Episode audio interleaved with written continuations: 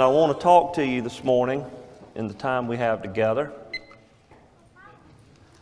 I want to talk to you about what I think is a topic that might be one of the critical issues that's facing the, the church, facing us right here and right in your life, in your congregation where you are.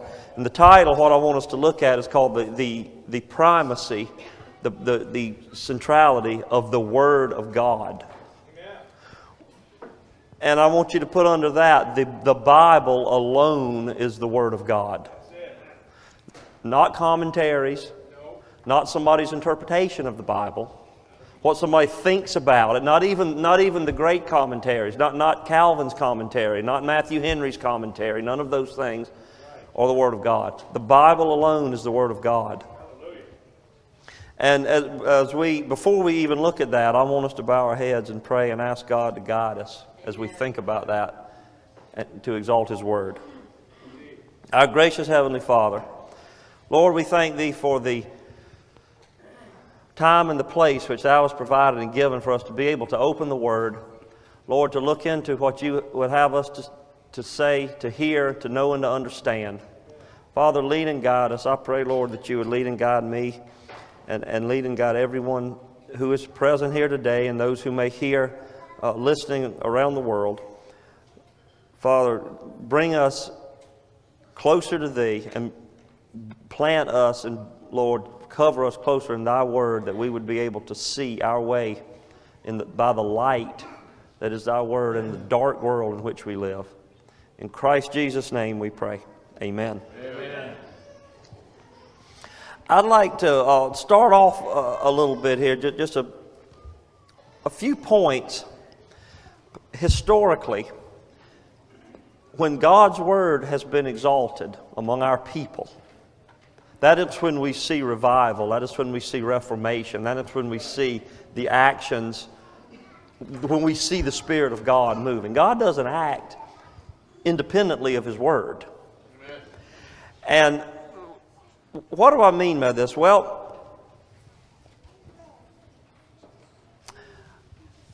this morning, earlier, you remember when we spoke to each other the Apostles' Creed. Yeah. Uh, or sometimes we speak the Nicene Creed, and there are others, these ancient creeds. And many conservative Christians have taken the attitude they dislike these things because they, uh, the, the, the attitude, oh, well, that's somehow Roman Catholic. Or that is somehow, we don't need that. We, we just need the Bible. Well, there's an interesting historical Uh, uh, illustration of this. Back in the early twentieth century, when liberalism, when the, the early forms of theological liberalism were making such inroads in the American churches, that was one of the battle cries of the liberals: do away with the creeds. And back in those days, the the primary argument was, who is Jesus? What is Jesus? And there, there were all of these explanations that had come out, and books written, many of them which came out of Central Europe, from uh, unbelieving, uh, many of them were German peoples, uh, but unbelieving uh, philosophers and so-called Christian writers who did not believe the message of the Bible, who were giving all of these different ideas of, well, well, Jesus was this. This was the life of Jesus. This was the life of Jesus. And they came out, none of these figures they were describing were the same person. Right. And there's a, a story that was told, and it, it might be somewhat apocryphal, but it illustrates the point that at a, uh, I believe it was a Methodist uh, church convention in the United States of America, sometime in the early twenties, there was a uh, very well-educated, well polished uh, Methodist minister that was demanding that, well, we need to do away with the creeds. No creed but Christ. We, we need nothing but Jesus. And it was said that an old uh, rural Methodist preacher stood up and asked, I would like to ask, which Jesus are you talking about? Amen. That's what we're getting at. Very good. What are, which, which Jesus are we talking about? And that's, that brings us to th- this idea of the primacy of the Word of God, because when we get away from the Bible, Oh, our brains can conjure up all kinds of interesting things. I'd like us to, let's first consider the historic confessions of Christianity.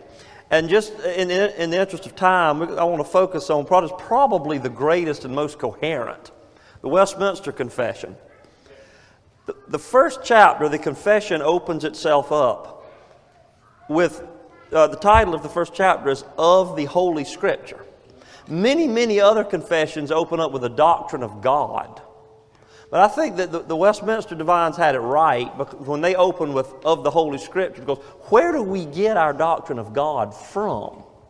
That's why we have to start with the Scripture. Amen. If we start with the idea of God and we're starting from square one, well, we can, again, we can make up all kinds of neat things. Whether or not they're true, that's a whole other question. But if we we start with the Holy Scripture, because that is the only place from which we are receiving true knowledge of God. Uh, the second chapter of that confession is of God and the Trinity. But we had to start at the Scripture in order to get there. Amen. And I, I hope to show you as this progresses how God testifies in His Scripture of this truth. Uh, the... I want to read you a statement from that confession. It's actually uh, the sixth part of chapter one. I'm going to read a little uh, excerpt of that. The whole counsel of God concerning all things. Notice those words, the whole counsel and all things necessary for His glory, man's salvation, faith and life, is either expressly set down in the Scripture or by good and necessary consequence may be deduced from Scripture. So the first thing they're doing is steering us. We need to, we have to be in the Bible. And I believe, having uh, seen this both from conservative mainstream churches and then looking at the what's called the mainline denominations and even looking at those who are in the Kingdom Message, when we get out of the Bible, that's the root of our problem. Amen. Getting out of the Bible and getting into other things. That's the root of our problem. Uh, another point that the that great confession makes is in uh, that same first chapter in uh, section nine. The infallible rule of the interpretation of Scripture is Scripture itself. When we come to a point in the Bible where something is unclear to us, we need to be looking at other places in the Scripture to try to shine a light on it. We we got to be really careful when, well, let me go over here and see what the latest book says about it. Because you, you're going to get all kind of strange things if you do that. And, and please don't misunderstand me. I'm not denigrating all theology writers by any means. I'm not denigrating the, the, the, the writing of theological books or, or tracts or anything else. I'm just pointing out that we need to be careful in all things, and whatsoever we read, hear, or say must be tested Amen. By the Scripture. Amen. Now, this issue has been with us, has been with the Christian church since the beginning. Uh, and and it, it has developed. I, I just want to give a, a little bit of an overview here in the in the uh, our world today, and in the Western world where we are. What we're dealing with, essentially, we've got uh, the, the Roman church. Yeah. And, and Romanism, they're very explicit, and this is, to, this is to their credit. They very explicitly equate the authority of the Pope with the authority of the Bible. So if, if you're a, a devout Catholic, you can, well, what does the Bible say? Well, I just need to know what the Pope says. He interprets the Bible for me, and if there's something not in the Bible, he he can override it. Fair enough. They're very explicit about that. We don't have to worry too much about that. But, all right, what about Protestantism? The rallying cry of the Protestant church was, there is the, the, there is no Pope. The, the, the, there, there's no, no man who is the authoritative interpreter. We, we need to go to the Bible. Well, as I alluded to earlier, uh, mainline Protestantism has become an absolute ridiculous parody of itself. Oh, yeah. it, it, it's... They're promoting just every brand of nonsense and filth you can imagine. We don't have to spend too much time there either. Now, within Protestantism, and, and in particular in the American context, we have a group that is known commonly as evangelicalism. Now, it also is becoming a parody of itself. very, very rapidly. So many of these massive organizations, I mean, that, that uh, they, they, they're drawn and they'll fill up with a number of people that can barely fit in a football stadium. And you have to ask yourself, well, what are these people doing? What is their reason for being in this religious gathering? Because there is no biblical information being conveyed to these people. But let's narrow this thing down even further. That we've got what well, I, I would say we, how we would define our belief of remnant Christianity. Those who have the Word of God and have the testimony of Jesus Christ. I, I like and I find useful sometimes to look at the uh, surveys, questions on what do people believe? What is really going on in American churches? Evangelicalism, well, there was a survey that is conducted on a re- fairly regular basis by LifeWay Research, which used to be affiliated with the Southern Baptist Convention. I don't think they technically are anymore. But in the out here in the world, that's considered, oh, that's very conservative. Well, uh, th- this year's survey that they did of self-proclaimed evangelicals, and they defined this, I think, pretty accurately. They defined it f- in four terms. Uh, number one, the Bible is the highest authority for what I believe. So a person who is in this movement or who says they're an evangelical believer, they would agree to that statement. Uh, the second point, it is very important for me personally to encourage non-Christians to trust Jesus Christ as their Savior. So these people say, well, they, they believe in giving their testimony and doing mission work. Okay. Uh, the third point, uh, Jesus Christ's death on the cross is the only sacrifice that can remove the penalty of sin. That's, that's a very biblically accurate statement.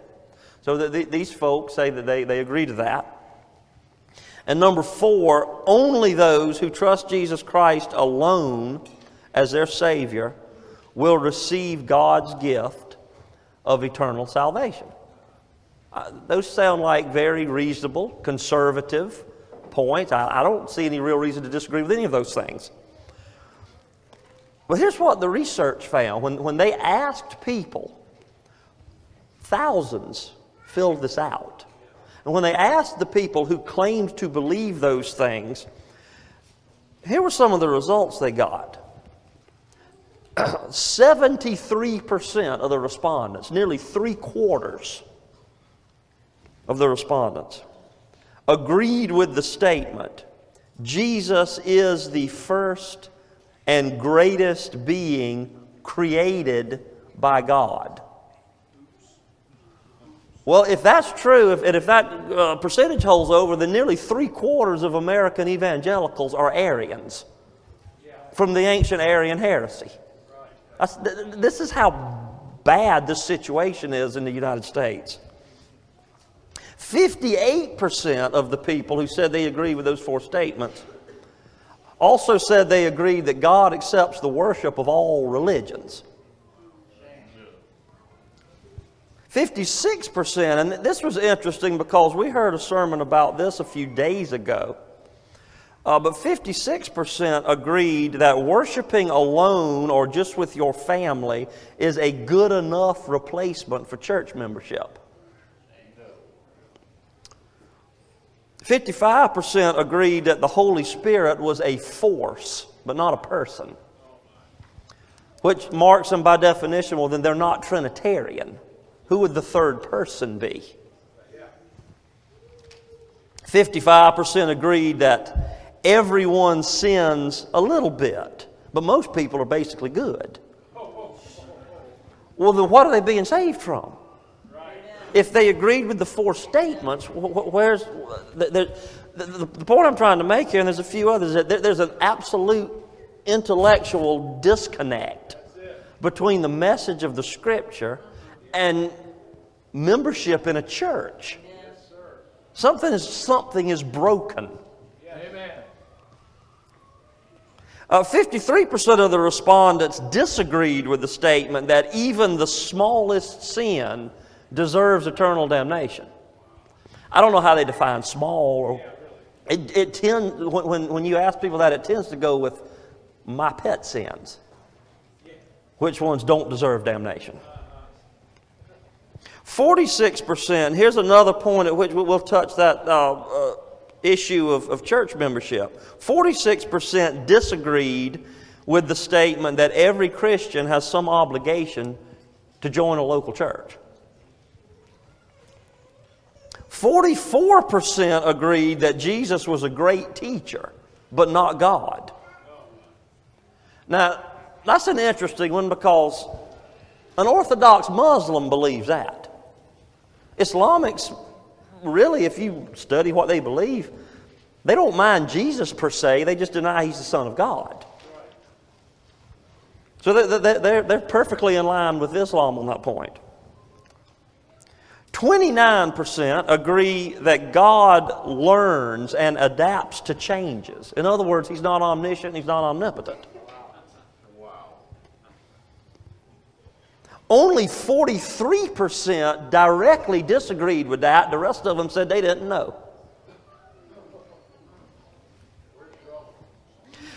The only, uh, what we can gather from this, the only thing I could gather from this, and I, what the, um, some of the other, uh, some ministers that were commenting on this said apparently in America we've reached the point that political opinions are being substituted as some kind of a proxy for religious belief.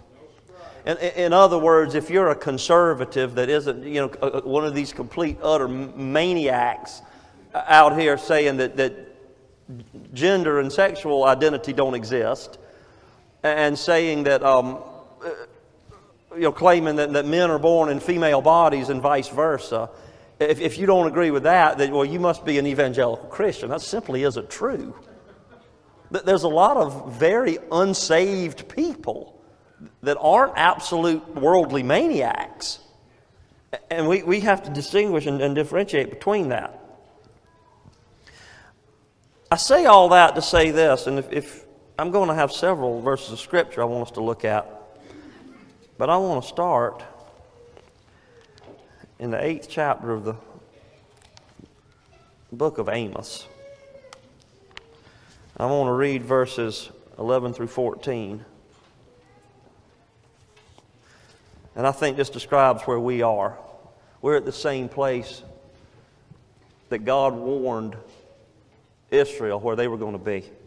Behold, the days come, saith the Lord God, that I will send a famine in the land, not a famine of bread, not a thirst for water, but of hearing the words of the Lord. And they shall wander from sea to sea, from the north even to the east. They shall run to and fro to seek the word of the Lord, and they shall not find it. And in that day shall the fair virgins and the young men faint for thirst.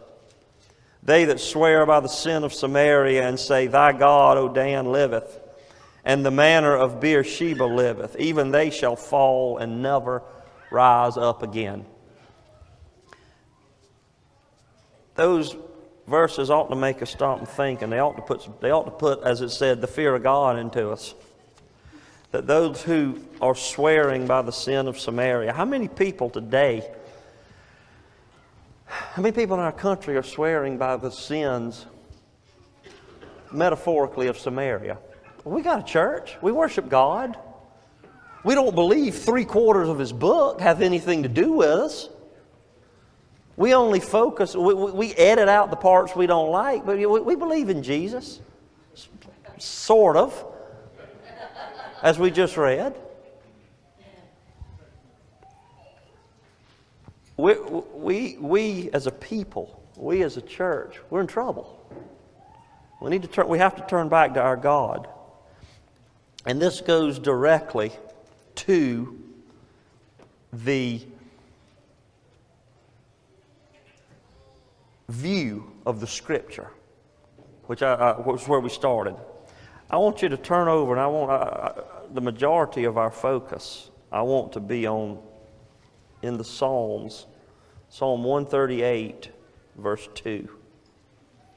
I think it's very profound. And the more, the more I read it, the more profound it becomes to me.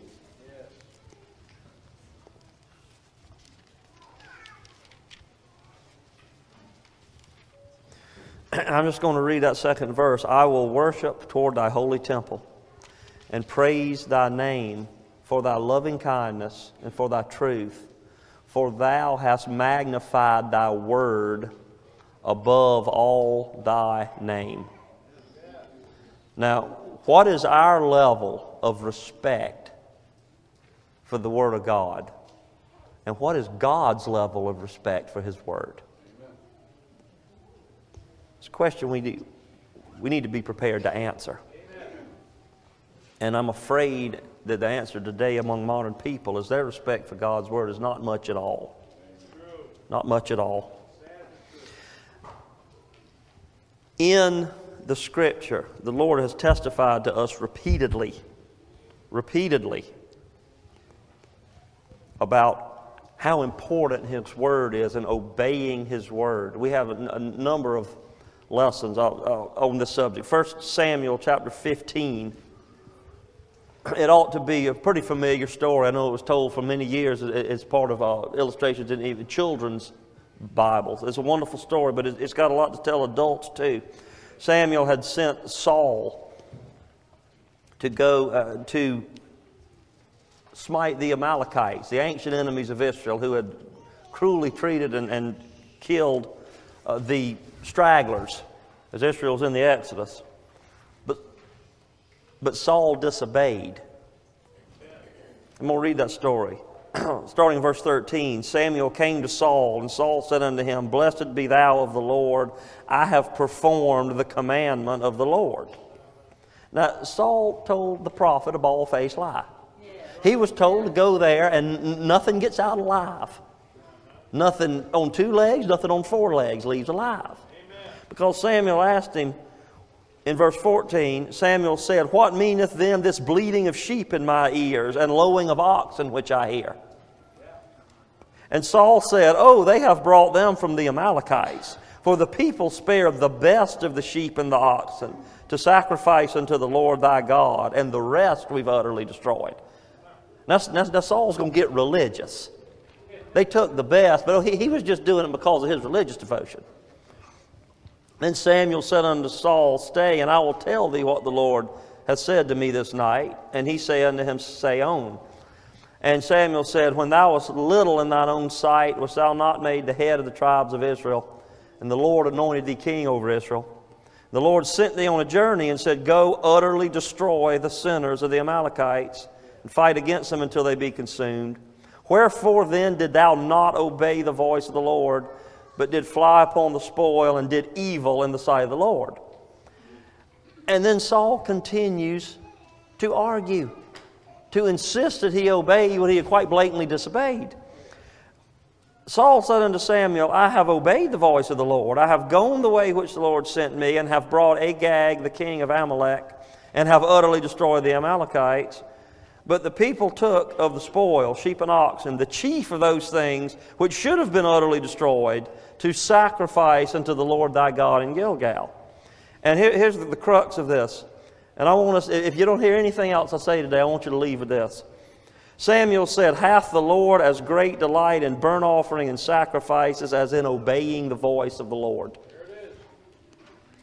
Behold, to obey is better than sacrifice, and to hearken than the fat of rams. Amen. And that's where the church in our country and in the modern world has absolutely failed. They won't obey. Yeah. They will not obey. They will not even attempt to obey. We will not have it, and it, it has been hidden and twisted around in reams of books. I bet if we could gather all the books, they wouldn't fit on this platform, telling us why God didn't really say what he said. And we, we don't need to go, we don't need to be in the Scripture. We need to hear the latest thing that has come out of a, a, a church organization.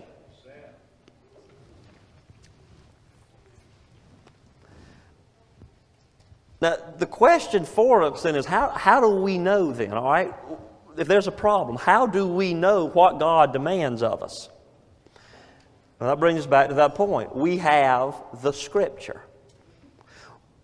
I'm going to say this. We don't need Old Testament type prophets. I am immensely wary.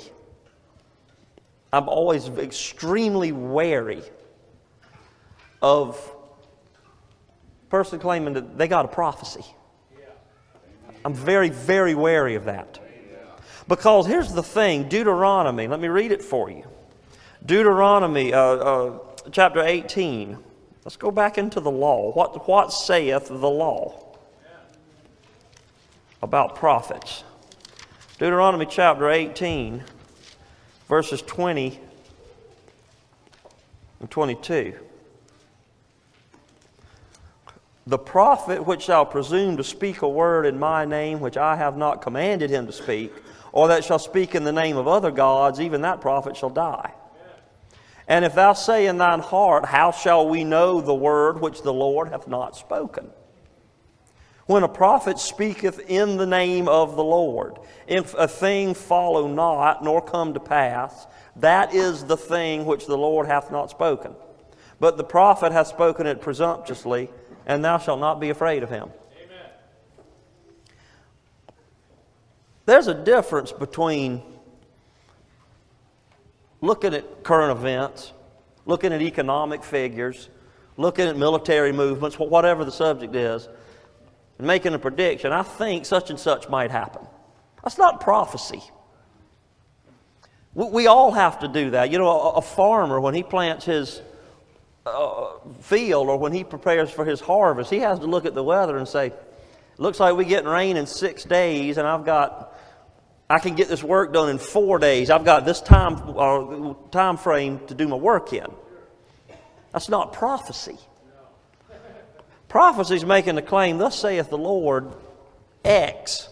And the biblical criteria is one hundred percent accuracy one hundred percent of the time. Right. Always.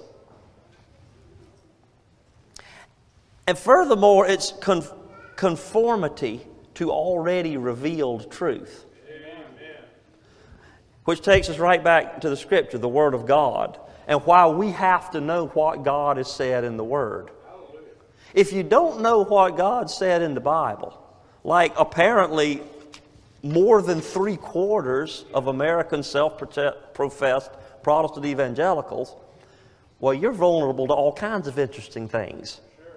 This is how cults get started.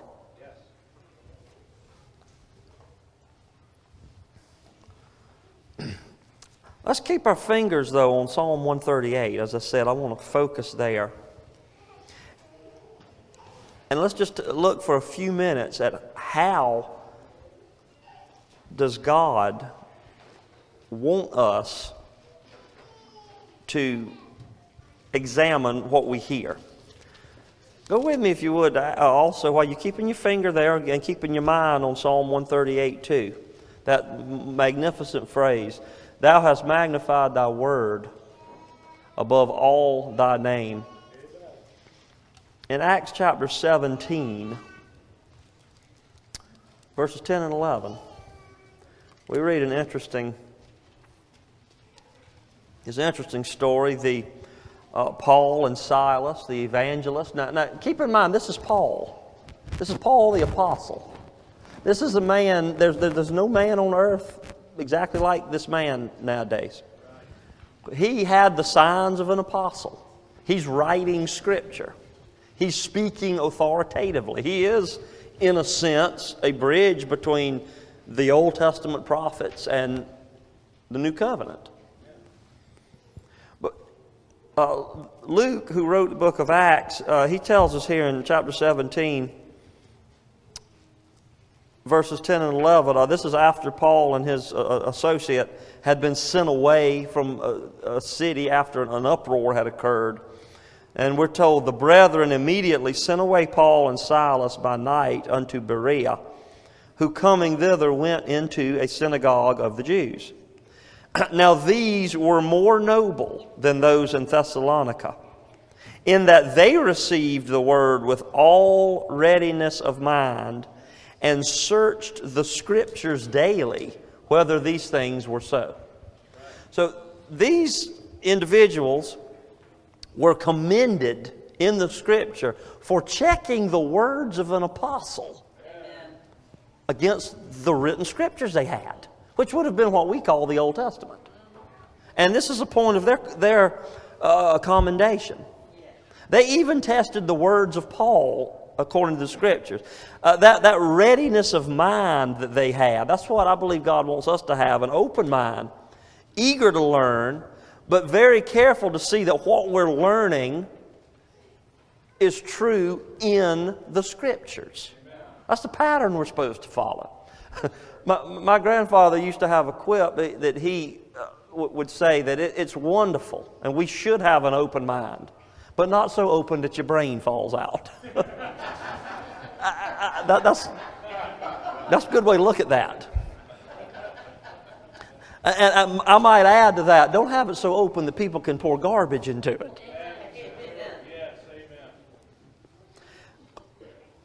The, the, the point that this is making is that uh, the ministers of the gospel, as well as the people in the pew, every Christian ought to be in the Scripture. We got no excuse in the modern world. There's, there's Bibles. Bibles are literally still being passed out free. They're being placed in motel rooms. The, the, the American church, of all the church throughout all history, has the least excuse for this. We, we can look with grace and kindness and pity at a medieval European peasant. He didn't have the Scripture. He wouldn't know how to read it if he had it. He, he, he, was, a, he was being told something, he believed it. We don't have any excuse. None at all. Every Christian isn't a theologian, but every Christian needs to know his basic theology. He needs to know who his God is. He needs to know who his Savior is. He needs to know the doctrines of sin. And he needs to know the doctrines of grace. He needs to know the identity of Jesus Christ. To, to fail at this point is opening up a door to some of the grossest errors and heresies.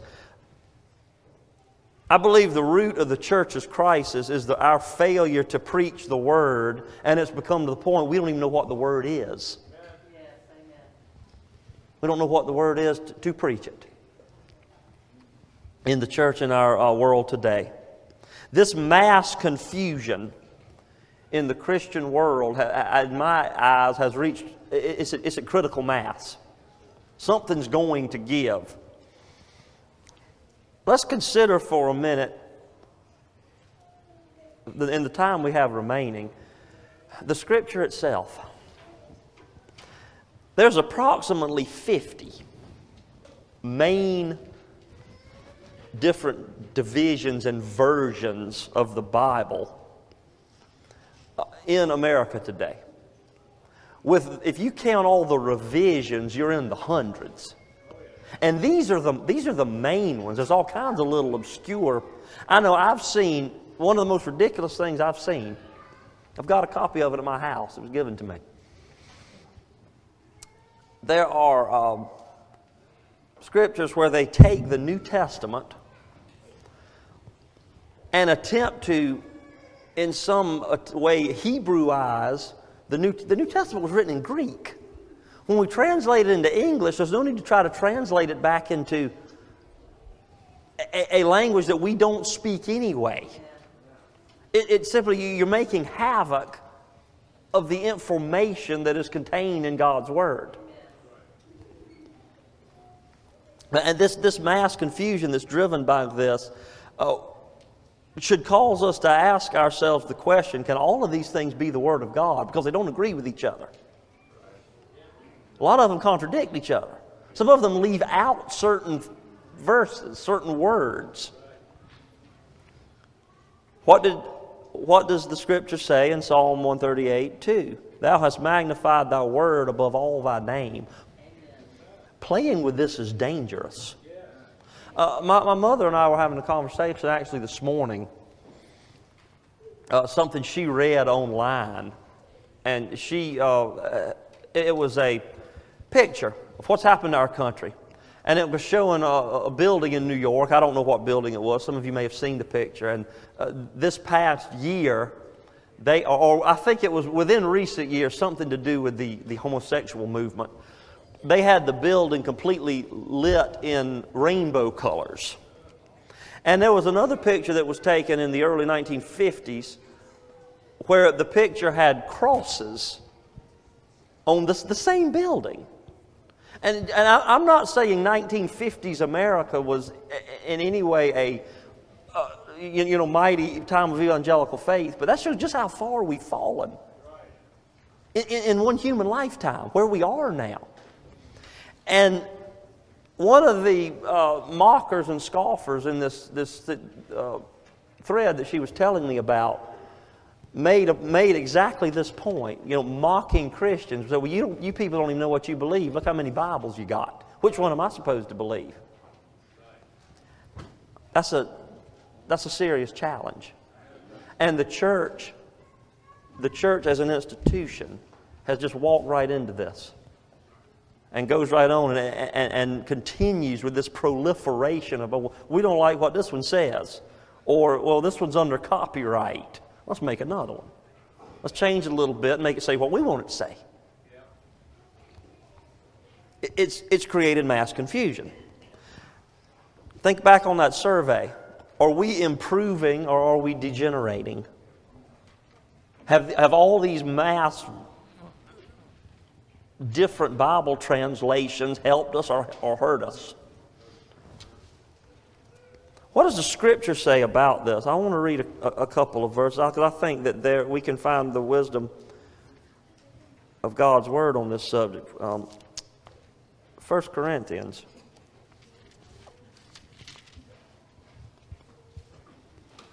Chapter fourteen and verse thirty-three tells us, "For God is not the author of confusion, but of peace, as in all churches of the saints." Well, why do we have such confusion?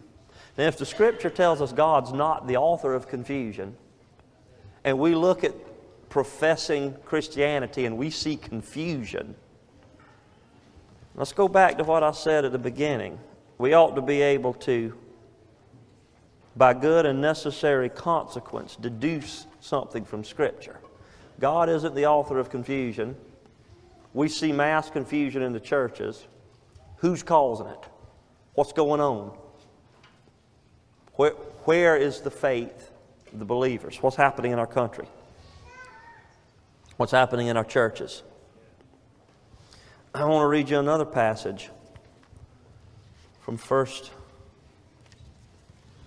John chapter four, verse one.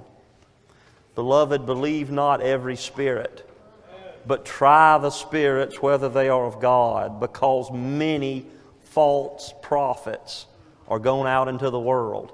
How do we try the spirits? How did the Bereans try even the spirit of Paul?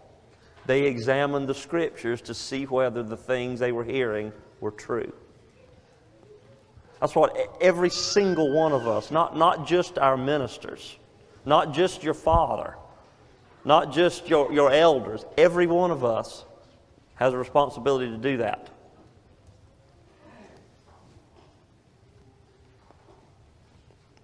Does the church have any power in this society? There's an interesting story back in the Old Testament. First Samuel again. When he went to anoint David, and he came to Bethlehem. Uh, it's in chapter sixteen, verse four. You, you can turn there if you like. I'll read it to you. Uh, Samuel did that which the Lord spake and came to Bethlehem, and the elders of the town trembled at his coming and said, "Comest thou peaceably?" Can you imagine a political figure in America trembling at the coming of a minister of God? Uh, it's almost silly to think of, because I, the, the, the, the men who have put themselves forward as ministers in, in so many of our churches that we see, who are, they're on television, they're on the radio, they're on these places, they've made comical figures out of themselves. They've been all too eager to, they're, they're speaking the party line, they're not speaking the Word of God. And when, they, when they're not speaking the party line, too often they're speaking nonsense, because they're not in the Scripture. I believe we've abandoned, or at the very least devalued, the, this word, this Bible that men died over. Men were burned at the stake for this Bible. To translate, to, to put this Bible in the hands of us, that I can hold this today, that you can hold, hold a copy. At bare minimum, we've devalued it, that God himself says in his own testimony that he's magnified above his name.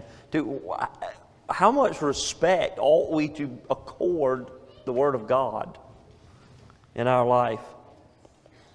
Have we behaved in some ways like King Jehoiakim? Jeremiah chapter thirty-six. You can almost, you can almost feel his arrogance. Verse twenty-one, the king sent Jehudi to fetch the roll, that is the scroll that Jeremiah had written.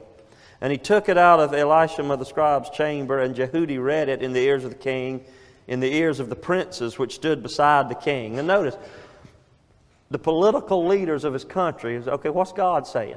I want to hear this. Now the king sat in the winter house in the ninth month, and there was a fire on the hearth burning before him. And it came to pass that when Jehudi had read three or four leaves, he cut it with his penknife and cast it into the fire that was on the hearth. We don't see this in our world in exactly this form, but our leaders, our people, they're just as arrogant. I don't care what the Bible says. It doesn't have anything to do with me. It's their attitude. And how much apparently is that the attitude of people who claim to attend a church? It's a tragedy. He cast it into the fire that was on the hearth until all the roll was consumed in the fire that was on the hearth. Yet they were not afraid, nor rent their garments, neither the king nor any of the servants that heard all these words. A hard heart that the, that upon which the Word of God has none effect. This is a peculiar, or there is a peculiar problem. Let me bring this, this home down into our, where we are. There's a peculiar problem, I think, that I see in the Israelite believer's world. We, we have, very often, we, we've realized that there are falsehoods in the mainstream church, whether it be Catholic, mainline, evangelical, whatever it was, conservative. We've realized that there are falsehoods, and we've cast that away. But so many people want to throw everything out. We've got a, a magnificent book that we hold in our hands that, the, that is the Word of God that He tells us He has magnified, has been magnified above His name. That we hold this, that we can read it. We can read it every day, as much time as we have. And yet people want to throw this away, and we need... Oh, we need to get a vision. We need to hear a prophecy. We need to reinterpret something. We don't need to do any of those things. There was a statement made by, the man was actually a Catholic, but he made, it was a true statement. G K Chesterton, if I'm not mistaken, uh, said that Christianity and the, the Bible has not been found wanting. It's been found difficult and left untouched. I think that's where we are in our country. The world does and will tolerate religion. You can be religious. The world, the, the world doesn't really care about that. They, they might make fun of you a little bit. Of, oh yeah, you, you silly person. But they'll tolerate that all day long. What they won't tolerate is the Word of God. Amen. The world won't tolerate that. And we've got, in our lives and in the days ahead, we've got to look to this Word, or we've got to look to our God to give us the strength and to give us the fortitude, to give us the drive and the desire to put ourselves in the Word and look at His Word, seriously, hardly, under a, a magnifying glass, and use it as a magnifying glass in our own lives. Now, what do we need to put out of our life? What do we need to put in our life? And what do we what do we need to get rid of, and what do we need to acquire? Because the, and you, you'll find the world won't tolerate the clear, unadulterated Word of God. And that's why I believe that the so many of the churches, so many of these institutions have embraced these false or adulterated, I like that word, adulterated translations of the Scripture, because it let's knock the sharp edges off. No, we can't do that. We're not allowed to do that. And if you want the power of God in your life, if you want it in your family, if you want it in your church, you need to take this word that our God has said He has magnified. Uh, that we're told He has magnified this word even above His mighty name. And we need to make this word a part of our life. We need to organize our life around it, in the place where we are, where God put us. The prophet Isaiah gave a, a wonderful statement that maybe ought to be on our, we might ought to have a card, carry it with us. To the law and to the testimony, if they speak not according to this word, it is because there's no light in them. That's where we need to be standing. We've got to give heed to the Word of God. We've got to be serious about it. And we've got to follow it. And that's where we will find life for our people, for your families, and for your churches. And I pray that each one of us in the days ahead going forward, because the, the days could get very trying. Because the heathen are raging. And the people are imagining vain things. And the days could get very trying, and we need to be in the Word of God more than ever. Amen. Thank you for your time. Thank you for your kind attention. Amen. And I hope and pray God will bless each one of you.